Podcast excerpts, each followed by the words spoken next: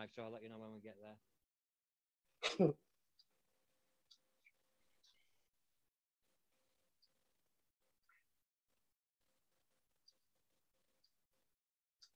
Good evening, guys.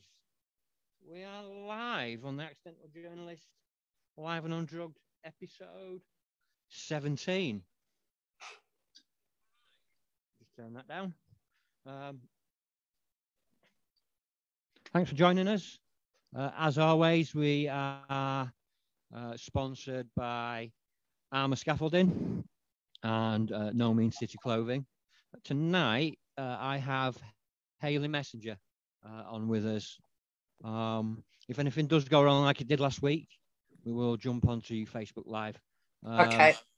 Hayley is a former criminal um, who happens to have Tourette's. Um, she's yeah. informed me that she has physical and motor. Um, uh, what's the word? Motor and vocal tics. tics.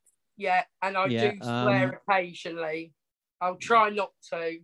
That's that's fine, and it's okay no to and it's okay to laugh. Uh, yeah, you got to. um. So yeah. Um.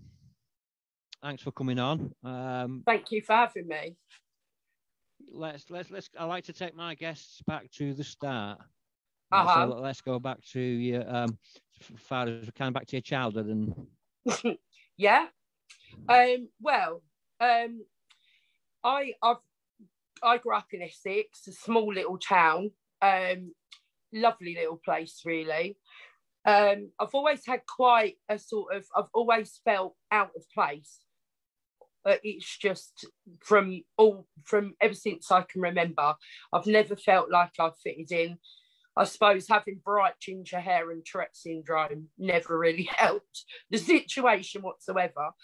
Um, but yeah, I mean, it was quite it was quite nice, but I was always a complete pain in the backside, always. Um, my poor mum and dad, and then at about seven years old, um, when my Tourette's started, and it started quite severely, I also found out that my dad wasn't my biological dad, um, which just rocked me to my core the same year I lost my granddad, and we were really close, me, my nan, and my granddad. And yeah, it it just felt like everything had fallen apart. And I think when I can look back now, I can see I sort of was sabotaging that. But at mm. the time, you you don't think, oh, he adopted me because he wanted to. You know, you sit there and think, as a child from a child's perspective, you know, I don't belong to this family, you know. And my birth father, he was a criminal also. So I sort of wonder if it was sort of back in my head, do I emulate him? Do, do you know what I mean? I put him on a pedestal. And yeah, it things were difficult. Yeah, things were very difficult. Um, I had ADHD also. Um, so I was a complete and utter live wire. Um, yeah, I was shouting, swearing, and running about and getting lost, and just just into havoc really. So yeah, I didn't have sort of normalish friends. I always gravitated towards the outsiders, you know, and I think then that always becomes an issue, especially heading towards my teens and that my teens I really went sort of crazy and up the wall really. Um, but apart from that, it you know my mum and my dad were really lovely, and I've got a sister as well. Um, but I just wanted, I was so jealous of my younger sister. I, I just wanted to be her. She was beautiful, you know, perfect at school, you know, she was um, my dad's real daughter. And yeah, I think that's all I wanted. Yeah, so that was, yeah, that was quite sort of hard. Going mm. into my sort of teens, um, yeah, I I just didn't play ball whatsoever. School was a complete and utter issue for me. I mean, I I was with my Tourette syndrome, especially. They didn't know what it was. My mum kept taking me to doctors, psychiatrists, and no. I mean, considering Gilles de la Tourette, I think diagnosed it in 1870 or something. Mm. The doctors know very, very little about it. I mean, I think one GP said they spend half out of their 10 year sort of thing as a doctor, they spend sort of one morning on sort of odd different conditions. So I mean, mm. doctors, I'm probably more of a specialist than my local GP, you know, on that. So obviously that was really hard. So we got we got no help there. And it, it was a nightmare because my mum used to take me and with Tourette syndrome, it it it it's like and how do I explain it? Right. It's like having a really naughty little monster inside you that's just bursting to get out, right? And you have to sort of hide it and try and pull it in. But now and again, if you haven't got the eye on the ball, it will just burst out, usually at the worst, most inappropriate moments. It, it's mm. just sorry, the dog's going now. The dog's going outside. Shut up. And um, yeah, oh, talking of bursting out at the wrong moment, got the dog. Um, so yeah, it, I'm so sorry. Um, so yeah, um, shut up. Come on, come on. It's only another dog. Come on. Yeah. So they she used to take me to the doctors or the psychiatrist, and I used to be silent and she'd be like, Why on earth aren't you making a noise or anything? And I'd come out of there and I'd be back to my ticky self, swearing at random people and stuff. And um, yeah, it was it was really quite difficult. School, um, yeah, that didn't work well at all. I was incredibly bright, but it was just getting me to stay in the one place yeah. to learn. Do you know what I mean? Um, I mean, in the end, they used to lock me in the French cupboard I was like a Parisian Harry Potter. Do you know what I mean? That's why I can read French. I can't speak it. Mm. I tried the other day, and I think I said something along like, "I've lost uh, the dog she looks like" or something. When I was supposed to say like, "How are you?" and something else. It my accent don't. She always said that you know I sound like um, Del Boy with my Essex accent with it. You know, terrible but yeah, it, it just didn't go well. So I stopped attending. Um, used to hang out with all the lads. I found that most lads would accept me more than the girls would, and would just go off and just cause havoc, you know. And obviously, with that, you know, falls into smoking drugs and, you know, like weed, where it was solid back then. Um, yeah. Um, well. Yeah, you know, when it it was fifteen pounds for an eight, everyone had to chip in, and um, yeah, so I sort of I thought, well, this ain't going to work for me. What is? So yeah, I started dealing, and I started dealing quite young. Um, I used to deal E's when I was fifteen, and I used to. They were the days without a mo. Well, mobile phones were about, but they were like the bricks. Do you know what I mean? So I used to sit outside our local police station on a Friday evening and get rid of my E's.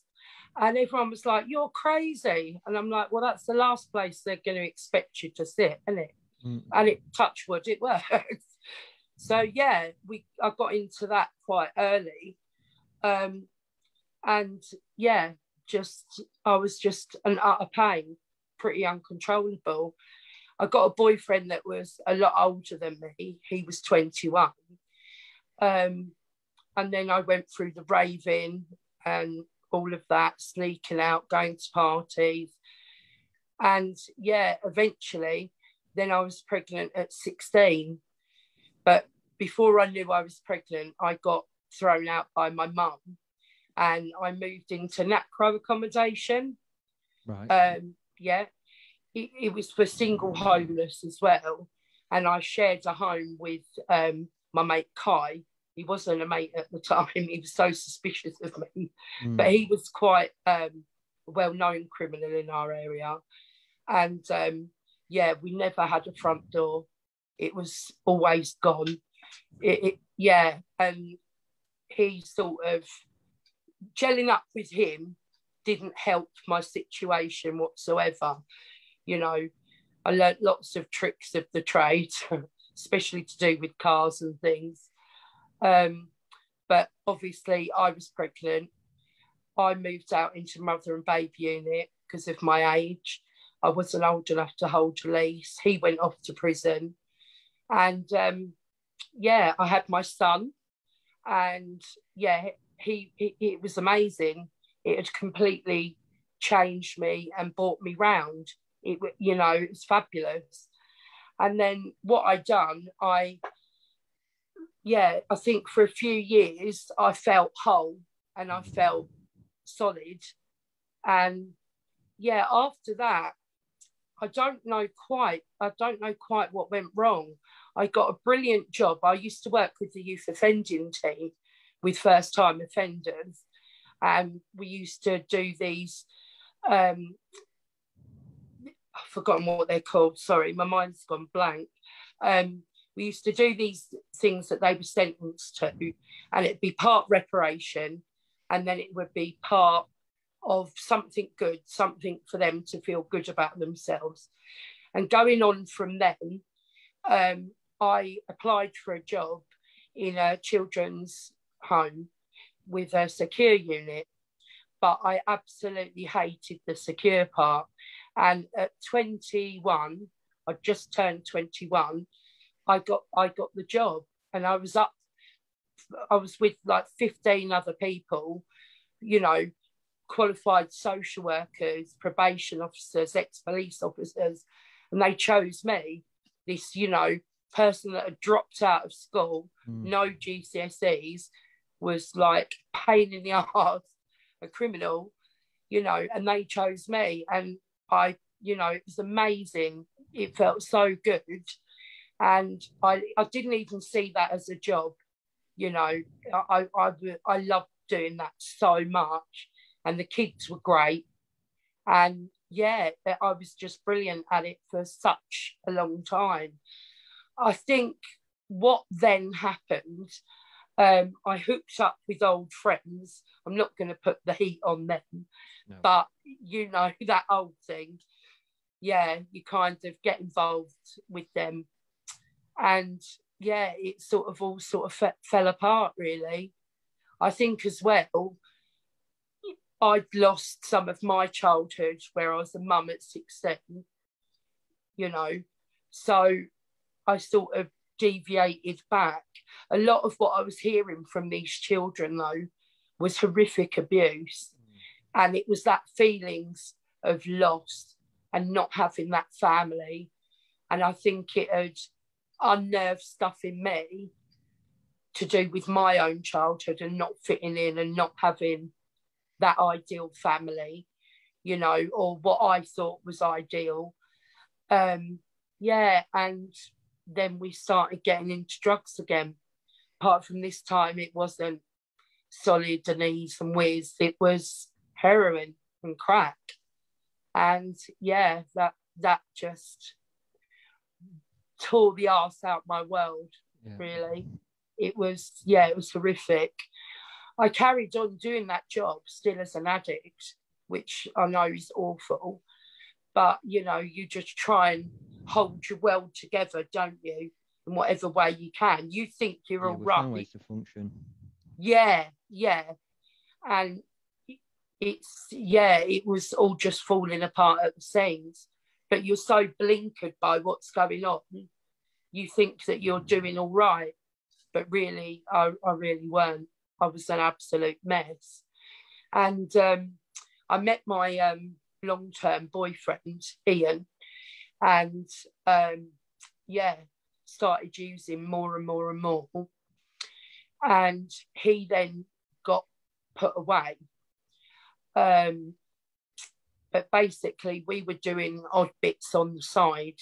I mean, I was clearing sort of 1,500 a month and that was gone. And we were doing crime on the side, Mm. still to pay for our habits, and you know. And I mean, this was horrific. I remember one night, I'll never, I'll never forget this. I had to take a kid to the police station. Oh, don't, it's awful. Had to take this poor kid to a police station. And while we were waiting in there, I thought, shit, I've got it in my bag. And I was like, oh my God, I'm going to be about to be locked in a cell with this kid because they self harm. So we used to go in with them. And I've got shit on me. Like, do you know what I mean? I'm thinking, oh my God, but they didn't search me. Well, anyway, on the way out, this kid had gone, oh my God, look at that person on the wall. It looks like you. And it was. I mean, this is how how I was really cutting it fine. It it wasn't, it wasn't, it wasn't good at all. And um, yeah, me and Ian were doing ridiculous things. I mean, we blew up someone's car once because someone owed him money. It- you know, just really on the top, not thinking about how bad and how dangerous it, it, it was, you know. And he got locked up and he asked me to bring it in. And that's when, yeah, things really took a turn for the worse. The first time I went, I completely bottled it. I'd done it years before for my friend Kai, but I was kind of put on the spot right at that minute when his girlfriend had like said, I can't do this. And I thought, well, we've got to do it. We're we're in the middle of the prison now. So I'd take it and I'd do it. But this was me doing it on my own, knowing from the start. So I remember I bottled it the first time. And I remember him coming on the visit and saying, I can't believe you've let me down like this. And I'm a person that I don't let people down.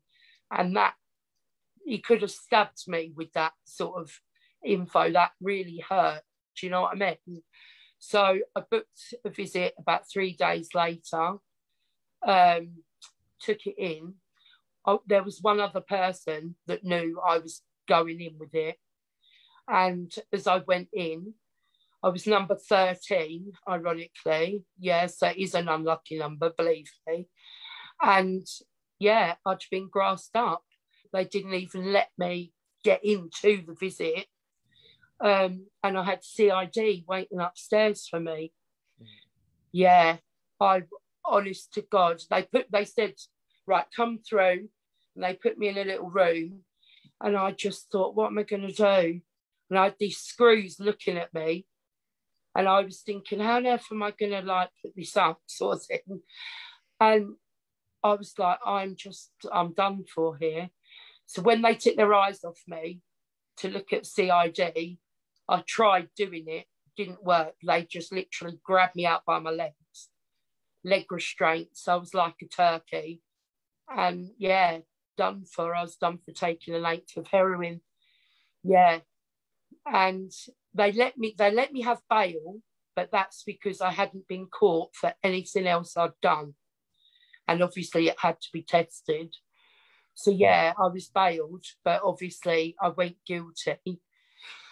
And yeah, I was sentenced to two, yeah, two years. Two years I was sentenced, which was extremely lucky. I, I was looking at about a seven. I was told, don't be surprised that you're not gonna, you, you know, you could get it. And yeah, um, from that, from that, from that night in the police station, I just lost everything. I got worse on what I was taking. Um, I started using needles instead of um, smoking it. I'd just given up on life myself completely, really.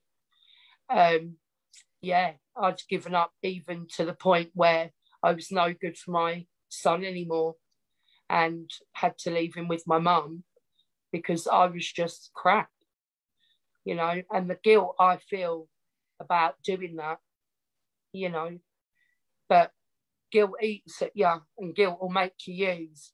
So you have got, isn't it?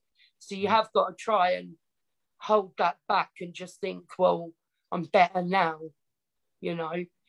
But I know it's still hard for him to mm. take hold, and that you know he, he still hasn't forgiven me totally, and I really don't blame him, you know. But yeah, but yeah, I was doing crazy things, getting involved with stupid people. I mean, some of the people I was involved with, I remember one stupid thing. He was quite a big dealer. And um, I'd got in his car and he said, Right, will you watch the car while I go into the shop? He said, Can you get me the key out the glove box? I was like, All right. So I'm looking. When he gets back in the car, I said, There ain't one in there. He went, What? What were you on about? And was like really panicking. He went, It's there. I thought he meant a bloody door key. This is how naive I was at the time. You know, he was on about key key. Yeah. So yeah, he so then I started running for him because places he was going, he wanted sort of at the time I looked a fairly sort of normalish, all right, sort of good white girl, not to be pulled over. Mm. So yeah, I'd done a lot of running for him which, you know, I was on bail. That would have made things 10 times worse if I'd have got caught. And then my partner Ian come out and we just, yeah, hit it hard. We moved away. We went to Romford and yeah, it was just just craziness. We done stupid things, quite heavy with them, up until the time I was going to go away. And yeah, I weren't going to hand myself in at all. And he was like, You need to do this because if when they take you, you guarantee you're not going to have a penny in your pocket, you know. So go and do it. So he gave me a big parcel, which I was reluctant to even take with me, but I did, and I'm glad I did.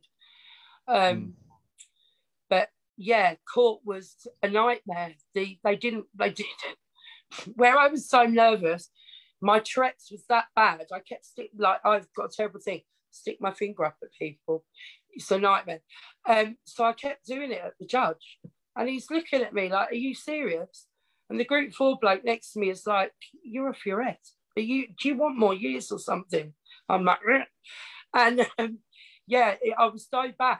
And I'm trying to pay attention to what this man is saying, but just nothing. You know, my brain was going too fast. And he, um, I had to ask when I was downstairs how long I'd got. And um, yeah, it weren't good. So yeah, off to Holloway we went, which was, yeah, a nightmare. And um, yeah, when I got there with Tourette's as well, you say the most inappropriate things all the time. Like, I'm not racist whatsoever, but saying that N word is a part of it. It's like you're constantly flirting with what's appropriate and what's not. You know, like, think like at funerals, I laugh, not because I find it funny, but because it's the worst thing you can do if someone gives me a gift, what I usually do is this, mm. which, you know, is so effective. And it's not because I don't like the gift. It's, you know, it makes me do it. And I'm like, why? But yeah, so I had to try and explain. I think there were seven tables when I got into Holloway and they were either black or Asian. And I had to try and explain to them that I'm not a racist but I may shout, swear, and you know, say the N word. And it was just awful. They didn't understand what I meant at all. Mm. So they put me down as a racist. And in Holloway, it's usually four dorms, four per person dorms. And I got put in a double, which is very rare in there. But I was on my own. And um, yeah, I remember going in there and thinking, what on earth have I done? You know, it, what on earth have you done? I mean, a lot of it you, you can't remember, you know, you block it out, don't you? Or you just live in that haze. And yeah. it's, mm. it's horrible. It's horrible. And I remember going in there and just, I didn't even have a pillow. I got on the buzzer and I got bollocks for that one, you know. And I'm like, well, I don't know how this thing works. And I didn't even have a lighter to get my parcel out and do anything. Mm. So I remember being so, and I was so scared to get it out as well, you know. And I was like, oh my God, oh my God, at every creak. And then, yeah, I just wouldn't come out the cell. I'm not, I'm not, I'm not afraid to admit, uh, you know, I just burst into tears. I was like that for about a good 24 hours.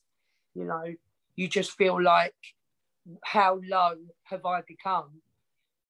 You know, it's, and you know that sort of moment between sleep and when you ju- when you just wake up, but you're not quite fully awake, yeah. and then you think, oh, I must be at home, and you saw see those bricks, and you think, oh, fuck, you know, do you, you, do you know what I mean?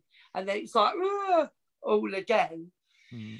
And yeah, one of the officers, she she thought, nah, this is doing me no good, and she put sort of an old lag to it in with me named Billy, and she was amazing. She was really good. She sort of pulled me out of myself, you know. I mean, I suppose it helped that I had a parcel too, you know. but um, yeah, that that sort of put the icing on it. But um, yeah, she taught me a lot actually, because I was starving myself. You know, that's been a theme through my life also, sort of the self harm. You know, yeah and not feeling quite right and like I fit in or things like that. Like I used to be bulimic. And that started again in prison. And she was like, it doesn't matter if you keep doing this. Because when I went into prison, I weighed seven stone nine, which was horrifically underweight for me, really underweight. My ideal weight's 10 10 and I was, yes, yeah, so I was having build up drinks and that. But in my screwed up little mind, I thought, well, if I'm that ill, I'll go to hospital and then I'm out. But obviously, it doesn't work like that. They patch you up and send you back. Do you know what I mean? That's if you get out to an hospital at all. Yeah. So yeah, she was she was my rock. She was amazing. She was a good girl. But yeah, Tourette's is hard when you're in prison.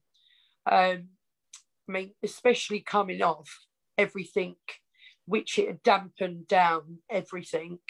It's suddenly big again. Do you know what I mean? And more violent. So I was getting nickings for swearing at staff, like whacking staff in the head, other girls you know, I was like jumping up and down the wing. It was horrific, like, honest to God. I mean, I only spent a few weeks there and then I got sent to Peterborough, yeah. um, which was like, it, that was a better move. And um, four of us went there. And um, it was mainly a load of Northern girls at the time. And out come all the Essex girl jokes and do you know what I mean? Which my friends didn't take particular, you know, happy with. And um, yeah, flipped all the tables over at dinner. And I knew oh, it was just carnage. I'll never forget it. Sweet and sour chicken and trifle for after. And it was everywhere. We were being bent up and by the screws, and that we were just covered from head to toe and all this just crap. And that that just set it off then. I just thought, oh, I just wanted to get this done, be good. But yeah, it didn't quite pan out like that. My sentence. That was the beginning of it, really. They got ragged mm. off the wing after that one, and I got left there with a group of women that didn't really understand why I was really rude to people, and also why I'd sort of trashed all their dinner the first night I'd come. So yeah, it was really, really hard. They used to take the piss quite a lot as well, but I've got broad shoulders, so I could take it. But in the end, I did make quite a few good friends, you know. Um, but yeah, some of the officers really didn't like me, and I'd be taken down to see the governor quite often until he was basically sick of seeing me. And then, then in a way, I did use it. You know, that was well. I might as well. Do you know what I mean? I get given this awful thing. I might as well use it to annoy people as well. So it was a bonus slightly. So I can't say it weren't. Hmm. So yeah. Um, and but I did have two girls who were horrific to me there. The bullying they done was just astronomical. Do you know what I mean? And I think in the end, you lose it. And I happened to lose it by the hot water run, which weren't one of the best things. And I jugged both of them, which, you know, I don't want to hurt people. I don't mm. want to do stuff like that, you know. And yeah, I, I, I got quite dumb for that one. weren't good whatsoever. But I was still with Ian throughout my sentence. but I was coming to the realization that if we didn't sort our lives out, we were going to die, you know. So I put myself down for the RAPT course and I got put in HMP Send in Surrey. Right. Yeah.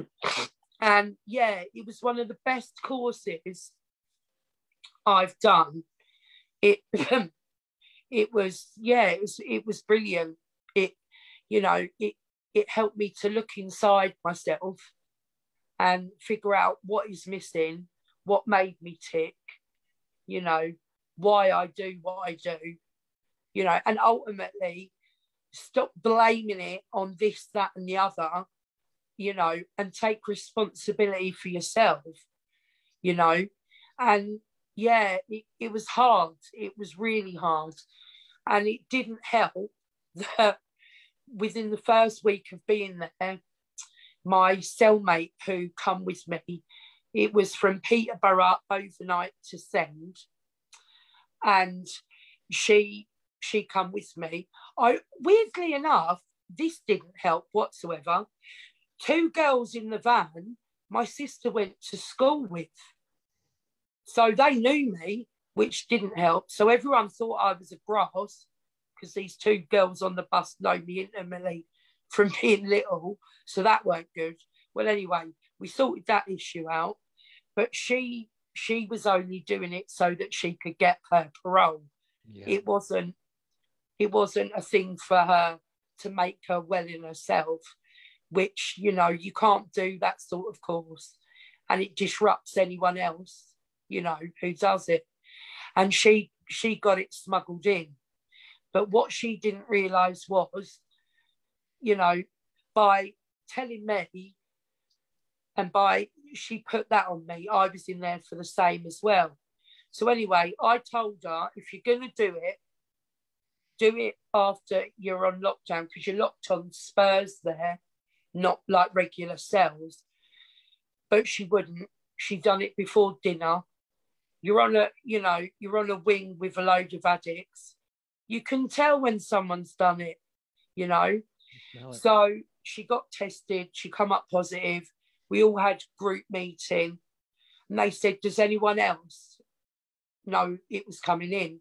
She went yeah hayley did. And i thought you bitch.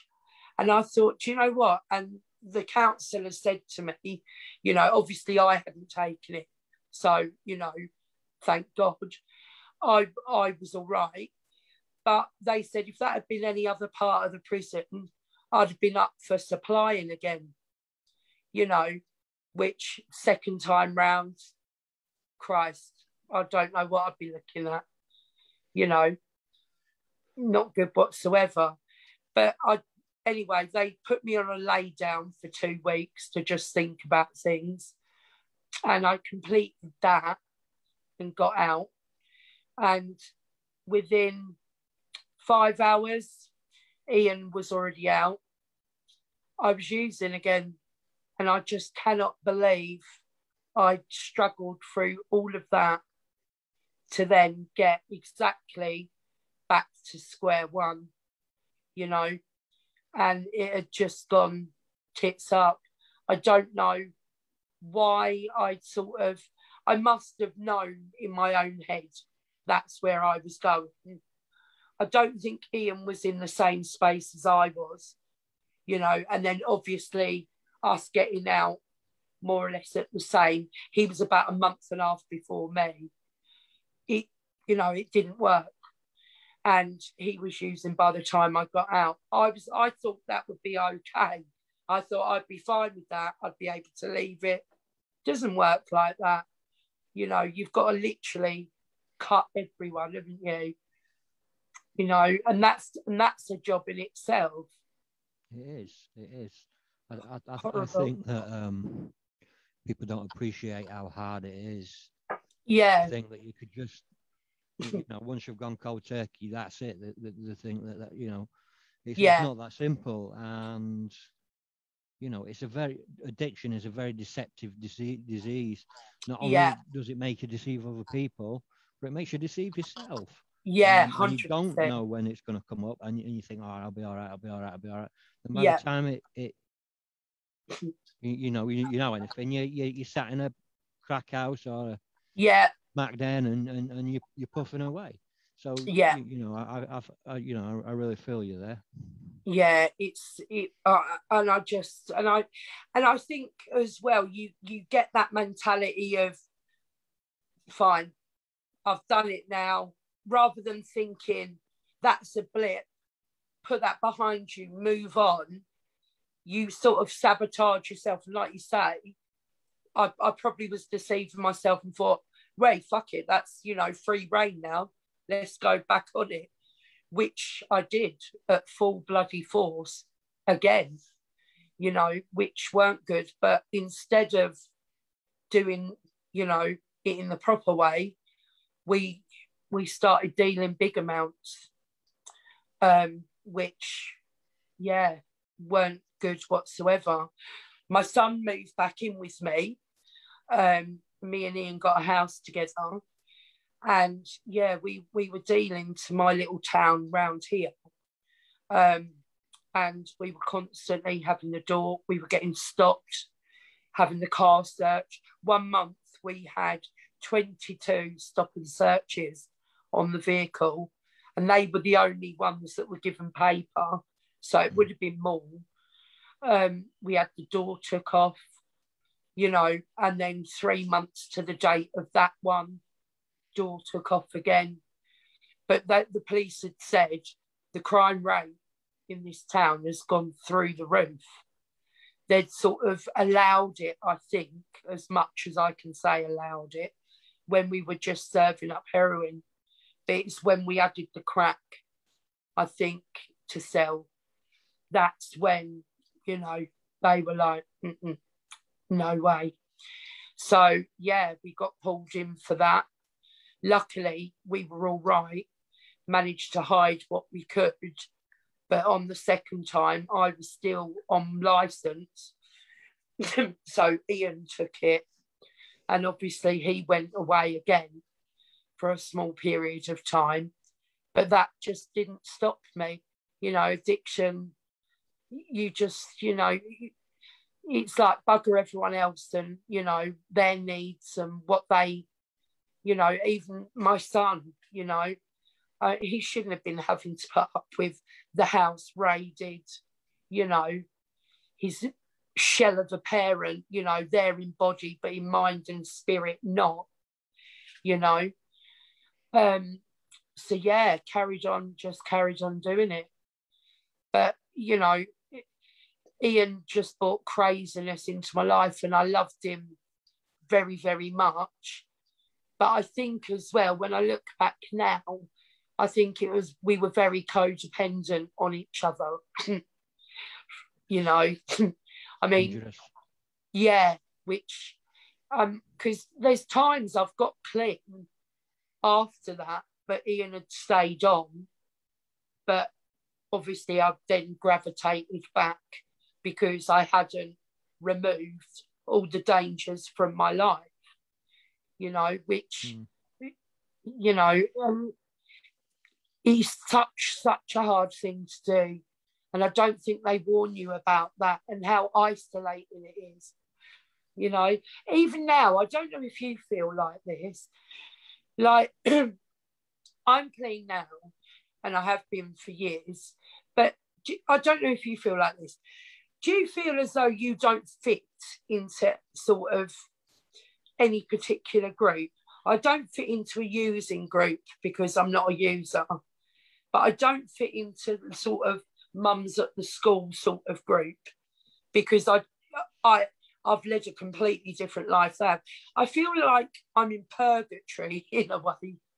Yeah, I, I, I, I can identify with that. You know, um, I think for me, um, like like you said at the start of your story, um, it, you know, you felt um,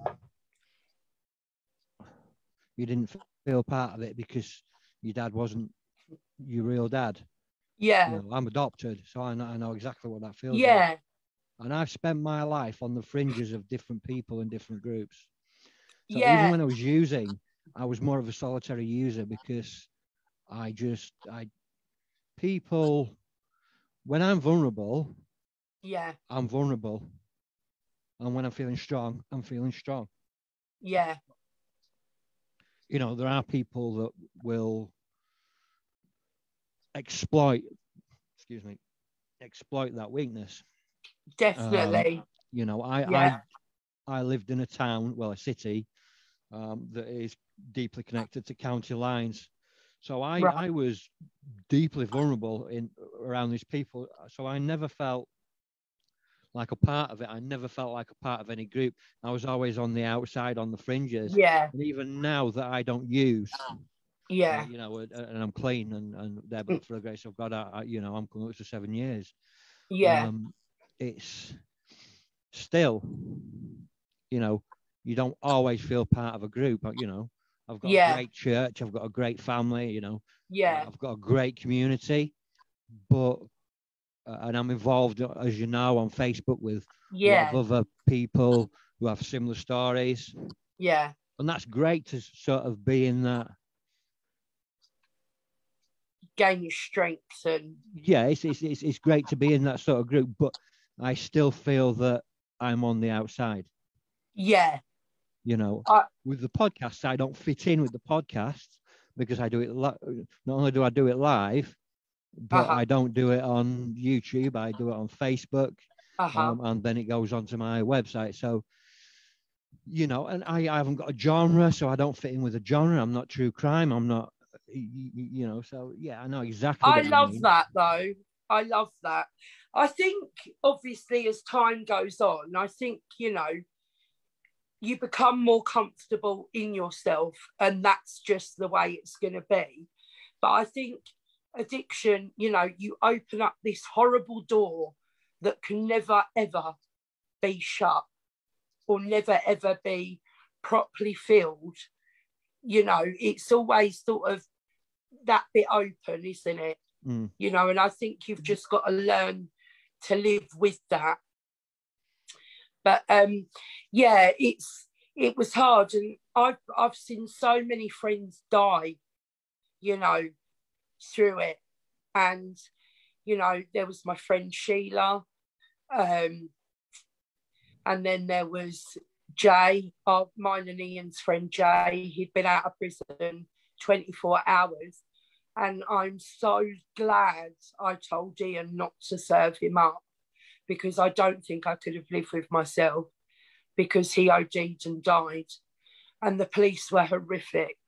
We found him um, and the police just the disdain for the man. Yeah, he he was pulled in on a murder charge, and he'd got away with it down to disposal of a body. Um, you know, but just the utter disgust and they had for him and the way they were speaking about him, you know, it was it was horrific. And then my friend Sheila, um, another dealer who actually found her, called me because he knew that one, she was my friend, and two, I was known to the police for dealing. Mm. So put the dairy on me basically. Right.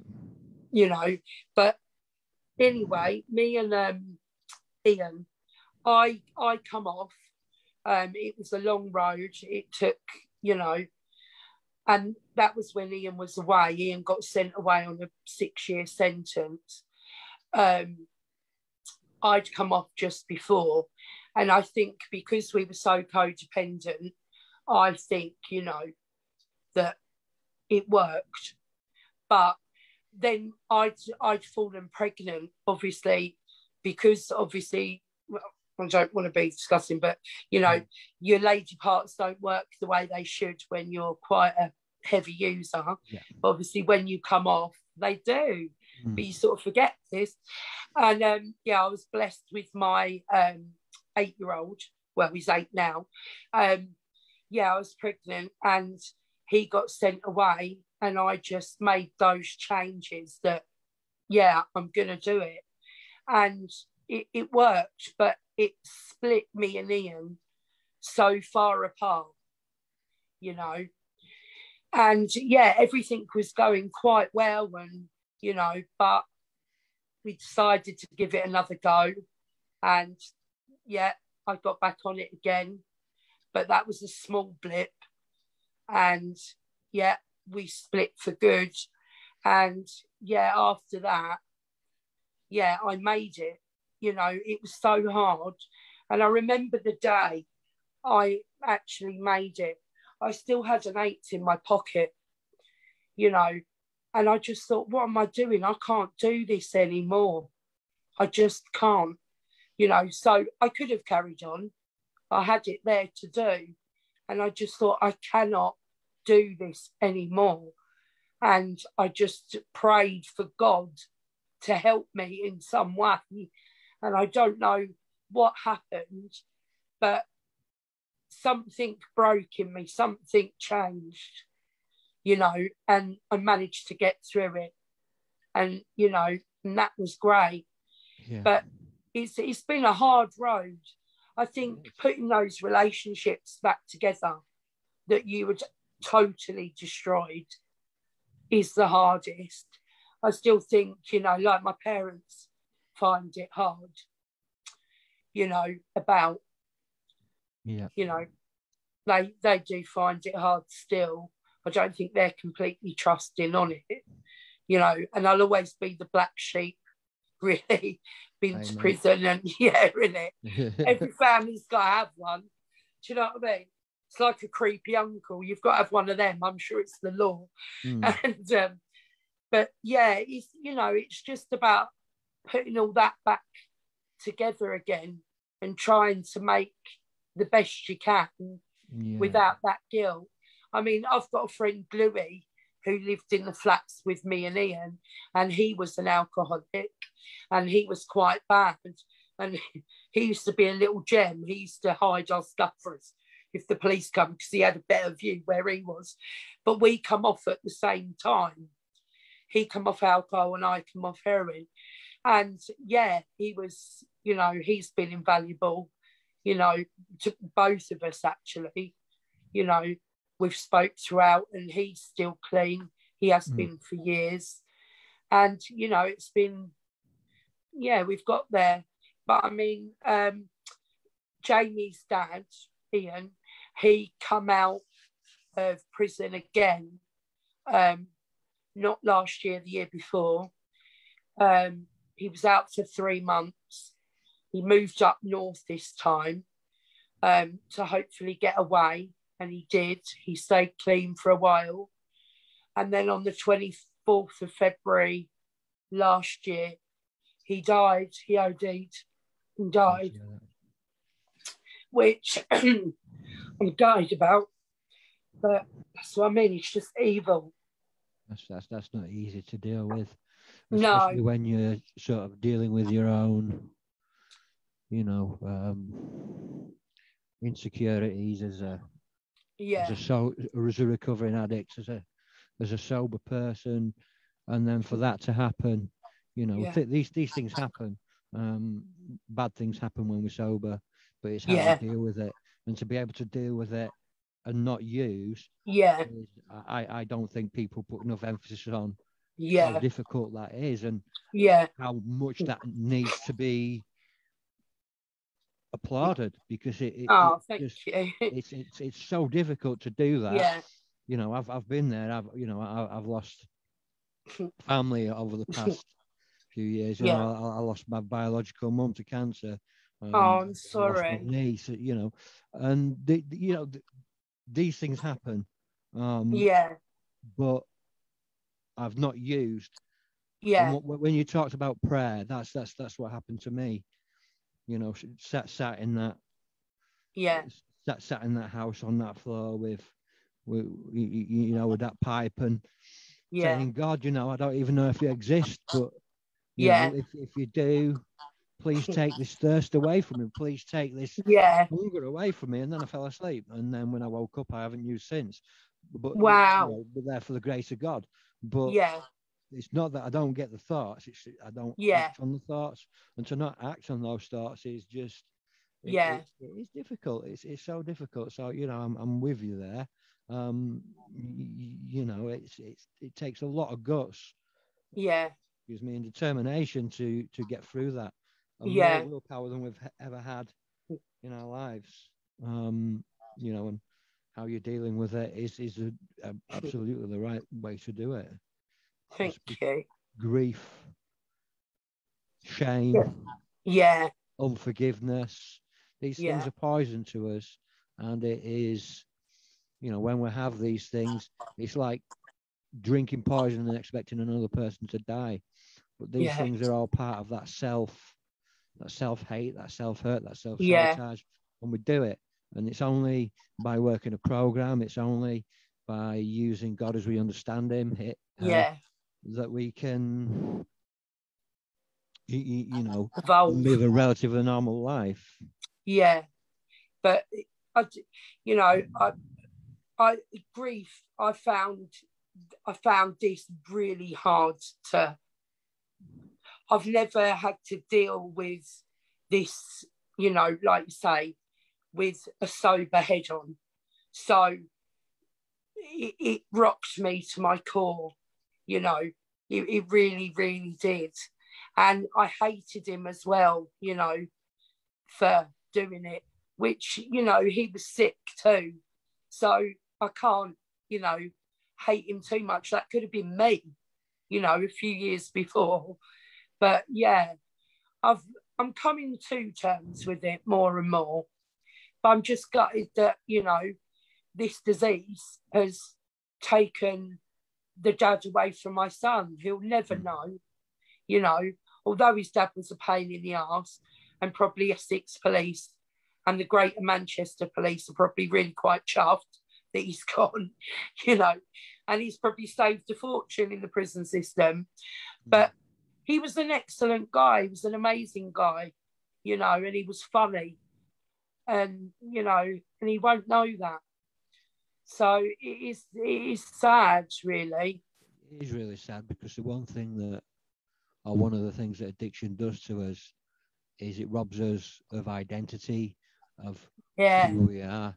You know, I I became an addict quite young, yeah, so I've always struggled with mental illness and addiction and Yeah. and, and these, you know, difficult thoughts. I've always been the black sheep of the family because I was adopted, and there's Yeah. family out there that really didn't understand. Yeah. Um, you know, so I had my ways to deal with it, but doing Yeah. that at such a young age, I didn't know who I was. I didn't have that chance to find out who I was. So I became a sort of parody of myself. I became the lies that I told. I became the people Yeah. that I pretended to be. So for a lot of years, even though I I spent 12 years uh, sober, I didn't, well, dry, I would say, I didn't know who I was. And it's only Yeah. through these past seven years, looking into, you know, brain damage as well, but looking into actually working a program, looking into my own mind, um, pulling these things down, looking at events, um, looking at things that affected me, why they affected me, how they affected me, um, and really sort of working on myself that Yeah. I've been able to stay clean and, and, and, stay sober. And not that it's been easy because it's been hard at times. Um, you Yeah. know, um, but it's we when we come off drugs, when we come off drink, whatever. I know there are people that don't think that we can change. We can. Yeah. There is a. But I think their doubt doesn't help because do, do you know what I mean? If you haven't got that support or that belief around you, you know, again, that horrible addict in you feels, oh, what's the point? You know, it's it's a bit like that stroppy, you know, that Kevin the teenager that Harry Enfield Yeah. does. Like, oh, for God's sake. Do you know what I mean? You feel like It that, is. don't you? And you just collapse. You, you, you do, but at, at the end of the day, the way I look at it now is, uh, like I said to you earlier, you know what what other people think of us is none of our business. you Yeah. know. it's nice if people think positive things about us, and it's Yeah. not so nice if people think negative things about us. But Yeah. really, neither of them are No. any of our business. What we've got Yeah. to realize is that um, one of the things that we always did when we were using was try and please other people. Yeah. You know, it's why we said yes a lot Yeah. you know, and we tried to please other people. And, you know, even in sobriety, we tried to please other people. We tried to do it for other people. I tried to stop for my daughter, and I, lo- my daughter is my absolute world. Um, but, you know, because I wasn't working a program and because I, Yeah. You know, and I knew it. I've been around like the 12 step program since 1992, 1991, 1992 Oh, wow. well, for a long, long time. Yeah, I'm 44 years old this year. Uh huh. So I, I, you know, I know the program. I know how to work it, but I didn't. Yeah. It's working it though, isn't it? It's, you know, exactly. But I would see other people and I would mimic what they were doing yeah. and how they were acting, but I wouldn't work the program. Yeah. And you can't. There is no shortcut. No. uh, uh, you know, um, and working a program is is hard work. But we be, we become that ident that identity that we were robbed of. We then Yeah. start building and getting back. So we've gone from Yeah. the victims of our own circumstance Yeah. to the survivors of the happenstance, of the things that happened. So the Yeah. next logical step is thrivership, to thrive. And Yeah. that's what we're doing now by educating, by talking, by Yeah. sharing your story, because we can only get to keep what we have Yeah. by giving it away. You know, uh, and it, this this sort of speaking isn't for everybody. Not everybody wants to do it. The amount of times I've been turned down, uh, and I don't blame them. You know, not everybody wants to do it because we all work a program in a different way. Yeah. Um, but you know, my belief is that we can only get to keep what we have by giving it away. I over do. years, there's been so much wisdom from people, so That- much love. You're right. We've got to give that back. because I mean I, I've had people like in um, the drug place. I mean I've done voluntary work there when I was getting clean myself, but some of you know just like little comments people would say, or they'd go out their way to ring you, you know, on a really difficult day or something that you're doing, Mm. you know, just just that little thing and that little bit of belief made that a better day made that a day that you didn't go back to crime and using and you know and that is a massive thing it may be a little thing for them or anyone might think oh that's my call.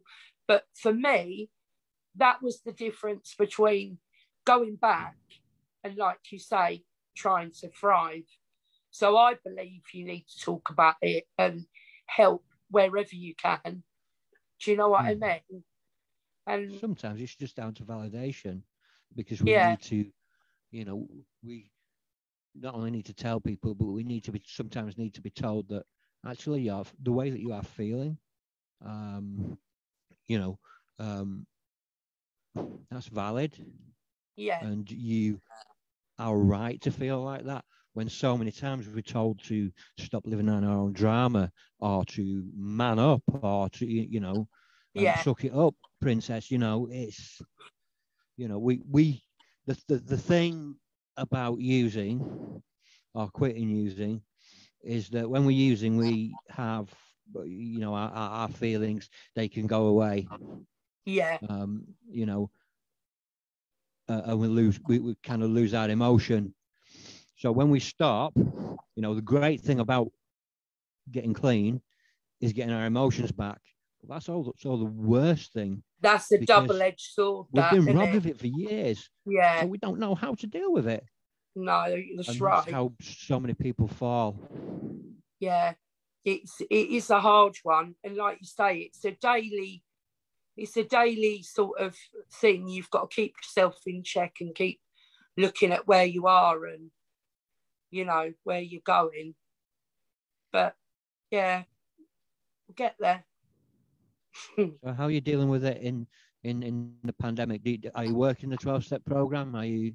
No, um, I'm. I've sort of. Well, to be honest, since Ian went, I literally had a breakdown. I also have Mm. my son who's got autism, and he's got sensory processing disorder. My youngest, who's eight, um, and he's got um, Tourette syndrome too. He Mhm. has been. He he got um, expelled from two schools before like before lockdown the first lockdown had happened um, and he was out of school for quite a period of time then so you know just trying to keep him together you know and without harming himself or others or getting into shit has sort of yeah been my main focus and then getting Mm. him into school I've literally just broken. I've had my little laying on the sofa and not being able to talk or do anything to right, I'm ready now. So now I want to start looking at doing things for me, finding out who I am, you know, what I like again, you know, just trying to fill me up with the good stuff, basically. Hmm. That's brilliant. That's brilliant. We have to work on ourselves. You know, Yeah. um, often we throw ourselves into our families. Um, you know, and Yeah. it's just not always helpful for the family because you end up being a grumpy bastard half the time. But Yeah. um, you know, we, we have to work on ourselves because if we don't, then we um, Yeah. we just we, we, we we're not clean, we're dry. Yeah. And, and there's a massive di- they're two sides of the same coin but they're Yeah. very different. um, you know. Yeah. Brilliant. What a story. Um, I've left shitloads out, but I've just remembered stuff now which I could have said. But I hope that was all right. that, that was brilliant. I mean, perhaps we'll do part two um, Yeah, when you're the stuff I should have remembered. well, we don't always remember. You know, I've I've done live uh, live chats um, with other people, and I think, oh, I should have said that. Should have said that. should have Yeah. said that. It, you know, we we we forget. Um, you've held yourself very well. You've done really really well. Um, Thank you. We're all really proud of you. Um, Bless you. And keep You are up. sweetie. Um, Thank you. I'm going to cut the feed now. You stay on the line, and we'll just have a quick Okay, chat cool. uh, like I do um, with everybody else, just to make sure that everything's fine. Thanks, guys, for tuning in. Um, I don't currently have a guest booked for next week, um, but Any I'm working on it. So um, I will get back to you when I can. Um, thanks for tuning in, as always. Uh, thanks to my sponsors, as always.